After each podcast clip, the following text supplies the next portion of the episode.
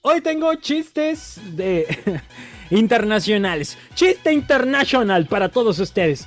está medio larguito, ¿eh? Está medio larguito, pero ahí me, lo va. Ahí va, ahí va.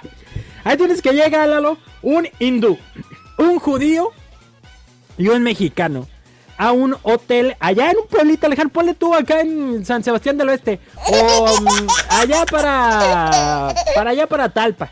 Llegan allá a un pueblito así de los aledaños que hay. Y piden un cuarto para tres: un hindú, un judío y un mexicano. Y pues llegan al, hotel y le, pues, le dice: No, pues denos un cuarto por favor para los tres. Y le dice ahí al que atiende el hotel: Y híjole, Nada más me queda un cuarto y es para dos personas. La verdad es que no cabrían los tres. Pero, si no les incomoda, tengo un espacio bastante agradable ahí en el establo. En el establo, para que alguno duerma ahí. No, pues en el establo, imagínate, entre los animales y demás. Pues los tres individuos dijeron, bueno, está bien, ya no nos queda, estamos muy cansados, nos quedamos con el cuarto y el establo. Y pues ya se pusieron de acuerdo y dice el hindú, pues si quieren, yo jalo, yo me voy a dormir al establo y ustedes duermen en el cuarto. ¿Cómo habla un hindú? Este, como Alibaba y los cuartos. Si quieren hermanos, yo me duermo en el establo, ustedes duermen en el cuarto. Y pues a los cinco minutos llegan y tocan a la puerta, ¿no? Y pues, ¿quién es? Soy el hindú, hermanos. Lo que pasa es que en el establo hay una vaca. Y como es un animal sagrado para nosotros, no puedo dormir donde duerme una vaca. No, pues entonces, bueno, dice el judío, bueno, yo entonces me voy a dormir al establo, no hay problema. Se va, ¿no? Entonces el, el, judío al establo y a los cinco minutos otra vez tocan a la puerta, ¿no? ¿Quién es? Soy el judío. Lo que pasa es que en el establo hay un cerdo. Y es un animal muy desagradable para nosotros. No puedo dormir donde duerme un cerdo. Ok. Entonces el mexicano dice, a ver, a ver, ya dejen de estar... ¡Pip! Yo me voy a dormir al establo. ¿Cuál es el problema? Ok, se va el mexicano a dormir al establo. A los cinco minutos otra vez. ¿Quién es? ¡Ayuda!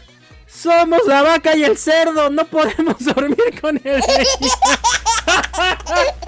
Vámonos a la pausa comercial, míralo. Regresamos en un momento más. Ahí tienes que se encontraban eh, unos argentinos discutiendo.